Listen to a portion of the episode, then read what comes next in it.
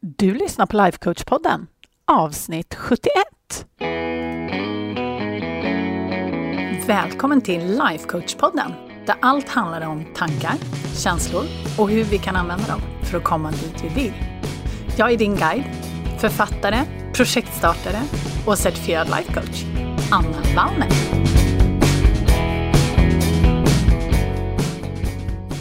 Men hej hallå kära ni. Alltså vilken jäkla vecka jag har haft. Det är helt sinnessjukt. Inte nog med att eh, när du lyssnar på det här så är jag faktiskt i Spanien.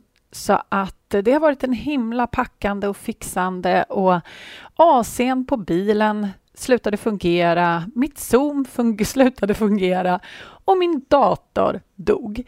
Så att eh, ja, det var ju spännande för att Eh, jag hade väl kanske inte riktigt räknat med det och även om jag har väldigt mycket sparat uppe i molnet, som det så fint heter, så var det ju en hel drös med grejer som jag inte hade sparat.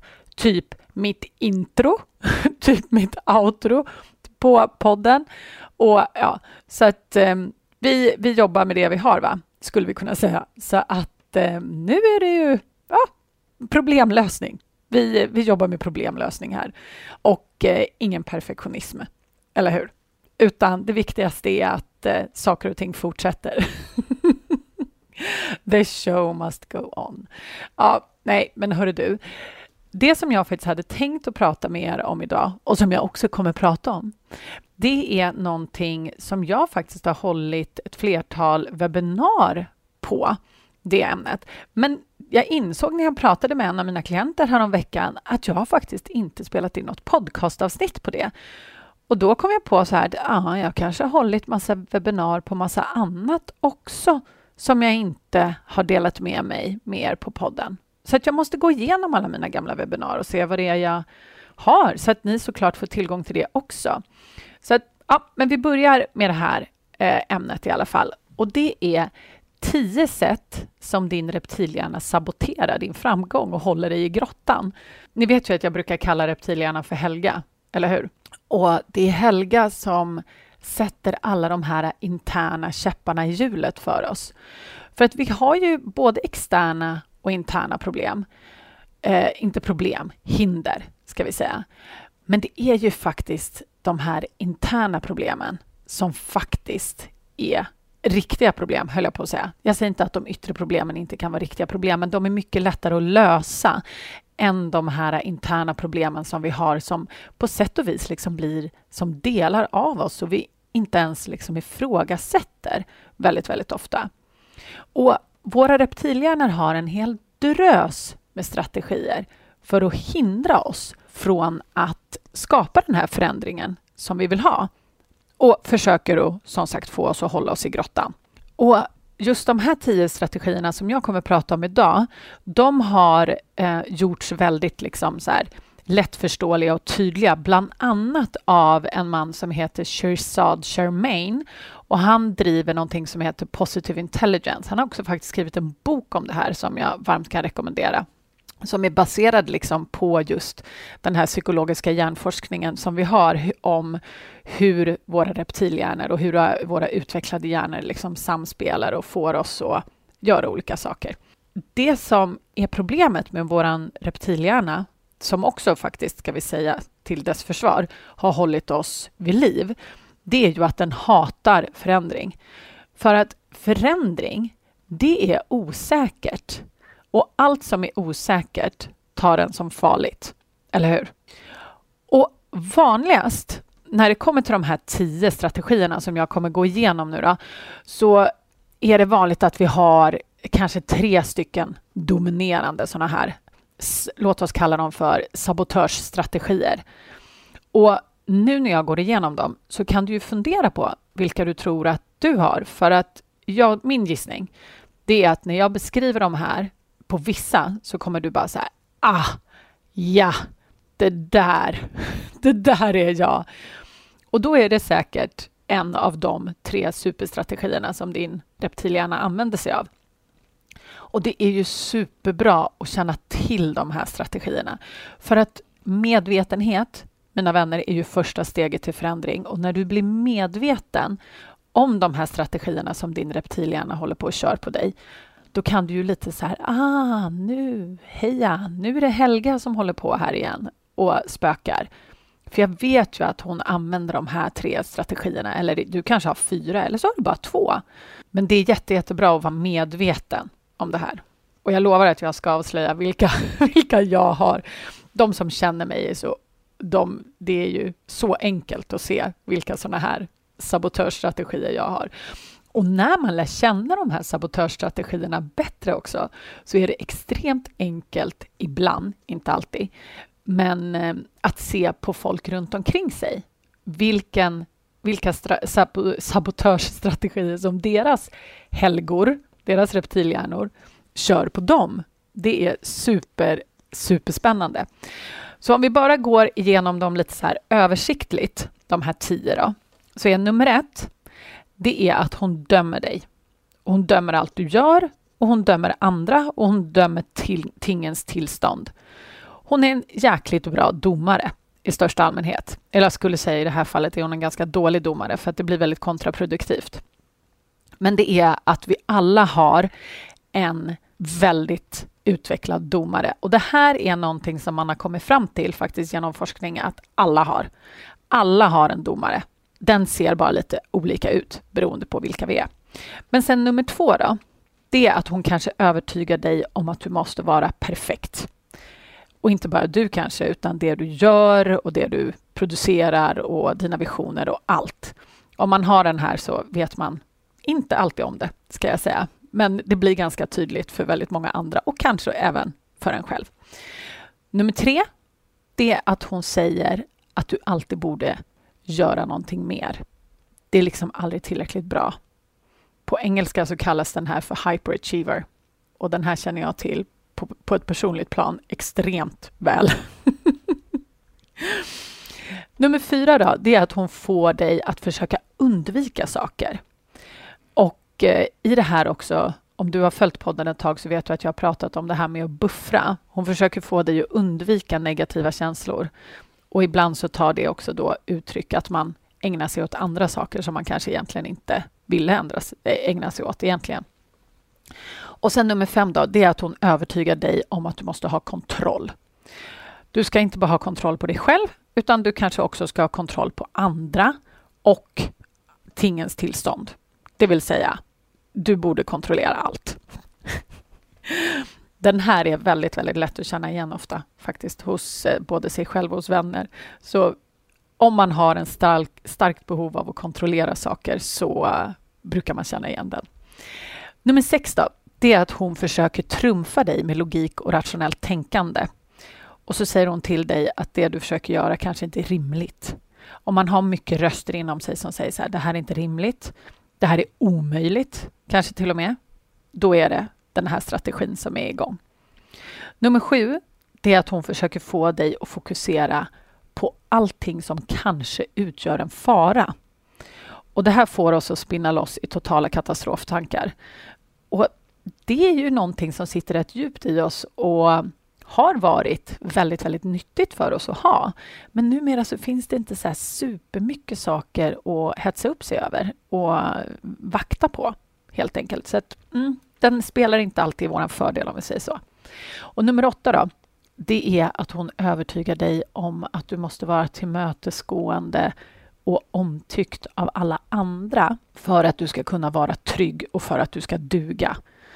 På engelska så kallas det för people pleasing och det finns kanske inte egentligen något superbra svenskt ord tror jag. Men eh, den är vi många som lider mycket av. Nummer nio då, det är att hon får dig att tro att du är ett offer och att hon sätter på dig offerkoftan, fast du kanske egentligen inte vill. Men hon får dig att tro att du inte kan kontrollera din egen situation och så hävdar hon att det är alla andras fel att du mår som du mår eller att du har det som du har det. Och det är ju faktiskt inte sant, men vi kommer komma till det. Och nummer tio är att hon gör dig rastlös så att du inte kan fokusera. Och den här vet jag också är super, super vanlig. Anledningen till att de här sakerna kommer i vägen då och saboterar vår framgång och utveckling så oerhört effektivt, det är för att det skapar känslor hos oss som helt enkelt saktar ner eller helt och hållet faktiskt stoppar oss när vi försöker att utvecklas och ta oss framåt och skapa det vi vill. Problemet är känslorna som alla de här sakerna skapar hos oss, helt enkelt. Så strategierna skapar negativa känslor och känslorna gör att vi inte tar oss framåt. Och vi kommer komma tillbaka till det liksom i slutet, vilka känslor det faktiskt är. Jag kommer såklart gå igenom alla känslorna nu medan vi pratar om de här, men jag kommer också repetera dem på slutet så du kan känna dig helt lugn. Men det är det som är liksom grundproblemet och det är det som gör det så effektivt. Vi har ju pratat om det här med att känslorna är vårt bränsle och det är känslorna som får oss att göra eller inte göra saker. Och de här strategierna föder känslor hos oss som gör att vi inte kommer dit vi vill, helt enkelt. Så om vi tittar på dem en och en då.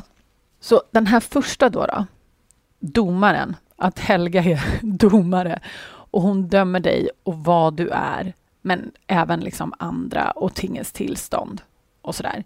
Den visar sig på så många sätt. Jag skulle kunna göra ett helt podcastavsnitt bara om den här domaren. Och vissa av oss har en extremt elak domare och vissa har en lite mer sådär sneaky domare som kanske inte är så himla uppenbar alla gånger. Men vi har den, trust me.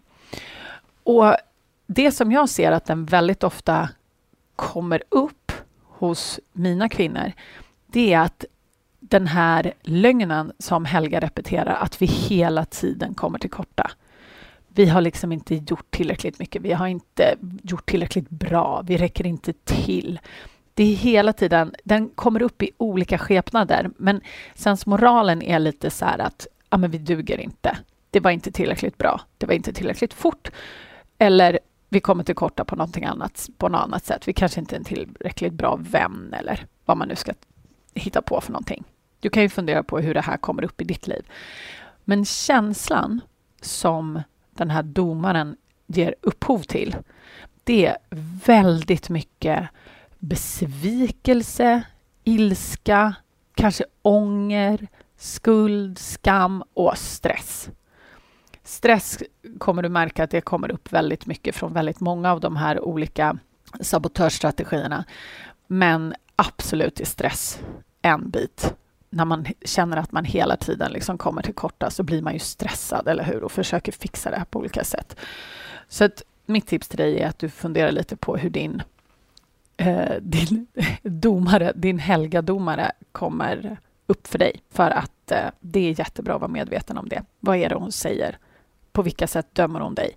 På vilka sätt dömer hon andra? På vilka sätt dömer hon tingens tillstånd runt omkring dig? Varför är saker och ting inte tillräckligt bra eller som de borde vara? Och så vidare och så vidare. Men vi går vidare till nummer två då.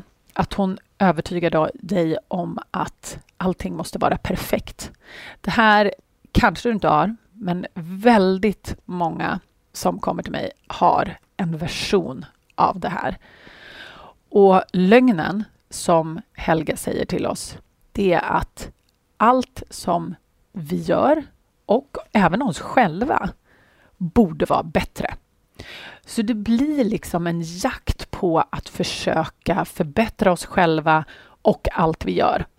Så som det ser ut för många så blir det en jakt på produktivitet. För det är liksom produktiv produktiviteten i sig som då ska råda bot på alla de här bristerna då som vi har. Och det är också väldigt lätt att man delar in det i boxar över vad som är värt att göra, vad är produktivt att göra och vad är inte värt, det vill säga oproduktivt att göra. Det ska man inte lägga tid på uppenbarligen. Och just det här med att saker behöver vara perfekta, det är inte bara det att det ska se och vara perfekt, utan det blir liksom den här ständiga jakten på allt som ska göras för att vi ska känna att vi duger. Ni känner till de här liksom, äh, jättelånga att göra-listorna som liksom på något magiskt sätt aldrig blir färdiga eftersom de hela tiden växer. Och det här leder ju till känslor av konstant stress, otillräcklighet och ganska ofta irritation, skulle jag säga. Och det leder liksom till ett produktivitetsberoende kanske. Vissa kanske skulle säga att det blir så här arbetsnarkomani, men det tar sig inte den, det uttrycket för alla. Men det blir liksom, ja, att man hela tiden försöker skapa det här perfekta oavsett vilket sammanhang det blir. Det kan göra att vi förlorar kontakten med våra djupare emotionella behov till exempel. Och så håller det ifrån oss att kanske vara närvarande i stunden med de som vi älskar. Och känslorna av liksom den här stressen och otillräckligheten och faktiskt så kan det till och med bli rädsla. Det håller oss ifrån det vi faktiskt egentligen vill. För det viktigaste är oftast inte att det ska vara så himla perfekt. Och en sak som jag tycker är superbra att fråga sig själv när man fastnar i det här, det är varför. Varför är det där som du säger till dig själv att du ska göra så himla viktigt? Varför behöver det vara på just det där sättet? Det är en super, superbra fråga som du kan fråga dig själv om du känner dig träffad av det här. Men nummer tre då, det är att hon säger att du borde göra mer. Vi blir nog någon slags hyperpresterande. Så inte nog med då att saker och ting kanske för vissa, inte för alla som sagt, men att det ska vara perfekt, så ska vi också prestera. Så hon säger att vi borde ha gjort mer och att det som vi faktiskt har gjort, det räknas inte riktigt. För att även om du har gjort det så skulle du ha gjort något mer. Och här är det så många kvinnor som sitter fast. Och jag skyller återigen på socialisering. vi lär oss från det att vi är jättesmå att vi ska göra mer. Vi ska göra mer, inte bara för oss själva utan ofta för andra också. Så att när vi går runt och tänker att vi hela tiden borde ha gjort mer och att det vi inte har gjort, det är det som är viktigt, att få det gjort. Och vi fokuserar som sagt inte på det vi har gjort, utan vi fokuserar på det vi inte har gjort. Så känslorna som vi får av det här är ju liksom stress och otillräcklighet. Och resultatet blir att vi försöker göra mer hela tiden och tillsammans med den här perfektionismen, om vi har den också, då skapar det här liksom en perfekt storm som leder till utbrändhet. Så är det så att du känner dig lite träffad av det här, så fråga dig själv, återigen, fråga dig själv varför. Varför måste du göra allting? Nummer fyra då, det är att hon försöker få dig att undvika saker. Och det här är ju någonting som sagt som är jättevanligt eftersom det är så djupt rotat i oss. Så allt som vi upplever som orsaken till negativa känslor, det är något som våra hjärnor försöker undvika. Det vill säga att har du en arbetsuppgift som du upplever som jobbig, till exempel, då kommer din hjärna försöka få dig att undvika arbetsuppgiften. Men det är ju inte arbetsuppgiften i sig som får dig att undvika den, utan det är ju att du tänker att den här arbetsuppgiften är jobbig som gör att du vill undvika den.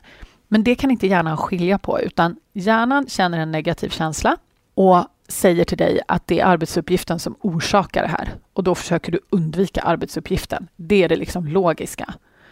Och det kan också vara andra saker som ska göras såklart, eller det kan vara situationer. Eller ja, det kan vara personer, det kan vara precis vad som helst.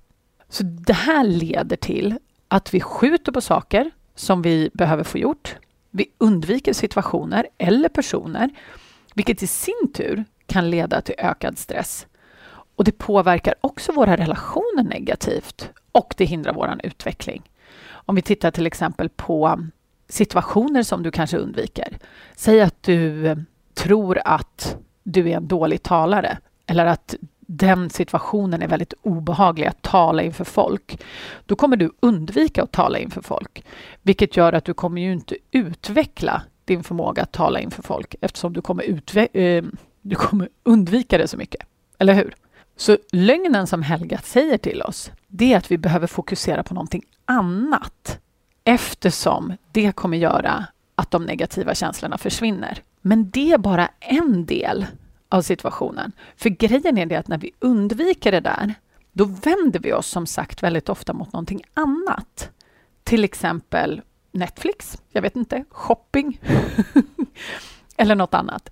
Så det är ju inte så att vi faktiskt löser problemet, utan vi försöker bara undvika de negativa känslorna. Och känslorna kan ju vara stress eller skuld eller skam. Det kan vara precis vad som helst.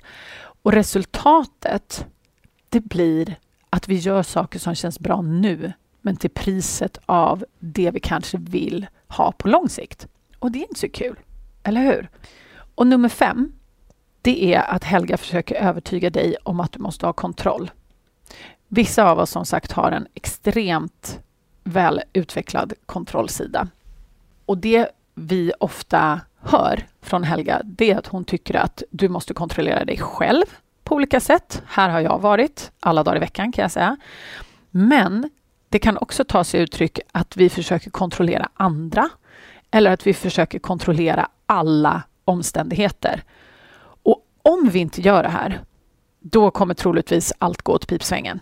Det är det hon försöker liksom säga. Och det här leder oss till känslor av stress, frustration och till och med ibland ilska. Ni vet, om man försöker kontrollera andra, och andra vill ju inte kanske gärna bli superkontrollerade oftast, och omständigheter kan ju vara jättesvåra att kontrollera. Och när vi inte kan kontrollera de här sakerna så kan vi uppleva ilska eller frustration eller stress. Och det vi gör i hela den här biten, det är ju bara att vi skapar en onödig kamp för oss själva. Och till och med ibland, om vi försöker kontrollera andra som sagt, då kan vi ju till och med skada den relationen eftersom andra vill inte bli kontrollerade. Du vet ju själv hur det känns om någon försöker kontrollera vad du gör. Det känns inte superkul, eller hur? Så att är det så att du känner att du har den här kontrollerande biten, så pass på, för den, den är inte positiv, även om Helga försöker övertyga dig om att det är absolut nödvändigt. Eller hur?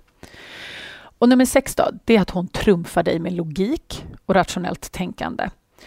Och här kommer ju det här, ja, men det är inte rimligt vad du försöker göra. Det kanske till och med är omöjligt. Och Helga försöker vara liksom hyperrationell. Och så här, ja men det här, det är, varför skulle du kunna göra det här? Och så försöker hon argumentera med massa logiska skäl varför hon har rätt och du har fel. Och det här gör bara att vi känner oss ibland korkade till och med, att vi ens trodde att vi skulle kunna göra någonting. Vi kan känna oss inlåsta, begränsade, ledsna och det får väldigt ofta eh, resultatet att vi inte följer det vi verkligen vill utan istället då låter de här normerna och reglerna som Helga drar upp som argument, att vi låter dem begränsa oss. Och det här är en supereffektiv strategi och försöka övertyga oss om att det inte är någon idé, för det är inte rimligt och chansen att vi ska lyckas är så liten och hela den här biten. Alltså det är så himla vanligt. Vad ska man säga? Jantelagen kommer in lite grann. Vem tror du att du är? Och när vi låter den här strategin ta överhanden över oss så är det så mycket saker som inte kommer ut i världen bara för att Helga har lyckats övertyga oss om att det inte är någon idé och att vi kommer inte lyckas och det kommer inte gå i alla fall. Men jag menar, vad är det värsta som kan hända? Det värsta som kan hända är att hon har rätt, men då har vi åtminstone testat. Och då behöver vi ju inte leva liksom i den här osäkerheten om oj, men tänk, tänk om det faktiskt skulle gå. För den absolut mest dödande tanken som vi har, det är ju tänk om. Tänk om jag hade satsat. Tänk om jag hade testat. Så att den här logik och rationellt tänkande, nej, försök att Eh, kväsa den så gott det går. Nummer sju då, det är att hon försöker få dig att fokusera på allting som är farligt och akta dig för allting och snurra in dig i katastroftankar. Hon är liksom så himla vaksam. Och den här delen av hjärnan har ju hållit oss vid liv när det var frågan om sabeltandade tigrar vi sprang efter, eller inte sprang efter, sprang ifrån, hoppas jag. Men nu finns det inte så himla många sådana saker som vi måste akta oss för. Men hon försöker ju då hitta på saker som du behöver se upp för. För att hon, hon blir ganska uttråkad också ibland, Helga. Och då försöker hon hitta på massa saker som du ska akta dig för. Och det vet bara du vad det kan vara för någonting. Det kan vara precis vad som helst. Men när hon försöker få oss att katastroftänka och vad tänker han? Och vad gör hon? Och vad händer om jag gör det? Och nej, men ingen kommer tycka om mig och alla kommer skratta och det ena med det tredje. Vad känner vi då? Jo, vi känner stress, oro och kanske rädsla. Och det bara får oss att fastna i det här liksom, katastroftanksekorrhjulet. Och vad gör vi när vi blir rädda och oroliga och stressade? Ja, inte tar vi steg framåt, utan det här är ju jätteeffektivt att få tillbaka oss in i grottan, eller hur? Och nu är vi på nummer åtta. Ursäkta att det tar jättelång tid det här, men jag tycker att det är viktigt. Nummer åtta, det är att hon säger till dig att du måste få alla andra att må bra. Du måste behaga alla andra för att du ska vara säker och tillräckligt bra. Och den här people pleasing grejen, den är inte heller så konstig om vi tittar på hur vi har bott förut, för att vi är ju Nej, men vi är ju flockdjur, så det är klart att vi vill vara en del av flocken. Och ett säkert sätt att få vara en del av flocken, det är ju att fokusera på att alla andra har det bra. Eller hur? Men numera så är inte alls det lika viktigt. För vi är så oerhört många och det finns alltid någon flock vi kan ta oss till. Eller hur? Så det som hon försöker övertyga dig om, det är att vad andra tycker, känner och vill, det är viktigare än vad du tycker, känner och vill. Och att du måste tillmötesgå dem först, innan du tar hand om dig. Och det här, eftersom man aldrig någonsin blir klar och man aldrig någonsin riktigt vet vad andra tänker och känner, eftersom det är ju på insidan, så leder det här till väldigt mycket frustration, otillräcklighet, skuld, osäkerhet också. För att man vet ju inte vad, om man duger till eller om man räcker. Och man blir ju ständigt beroende av andra människor som säger att man har varit duktig och gjort bra och gjort rätt. Och Det leder ju bara till att vi trycker ut oss själva i marginalen av våra liv och vi försöker kontrollera andra genom att behaga dem. Och väl, en hel del människor går ju hela liv och fokuserar bara på vad alla andra vill. Men det är ju ditt liv. Vad vill du? Det är ju superviktigt vill jag bara säga. Så mm, den här vet jag att ni är många som har. Och mig inkluderad också. Vi har den lite mer eller mindre. Och vissa verkar inte ha den alls. Men oavsett, tänk på det. Det är trots allt ditt liv. Och nummer nio, den här, att hon försöker få dig att tro att du är ett offer och inte kan kontrollera din egen situation. Det här är så försvagande.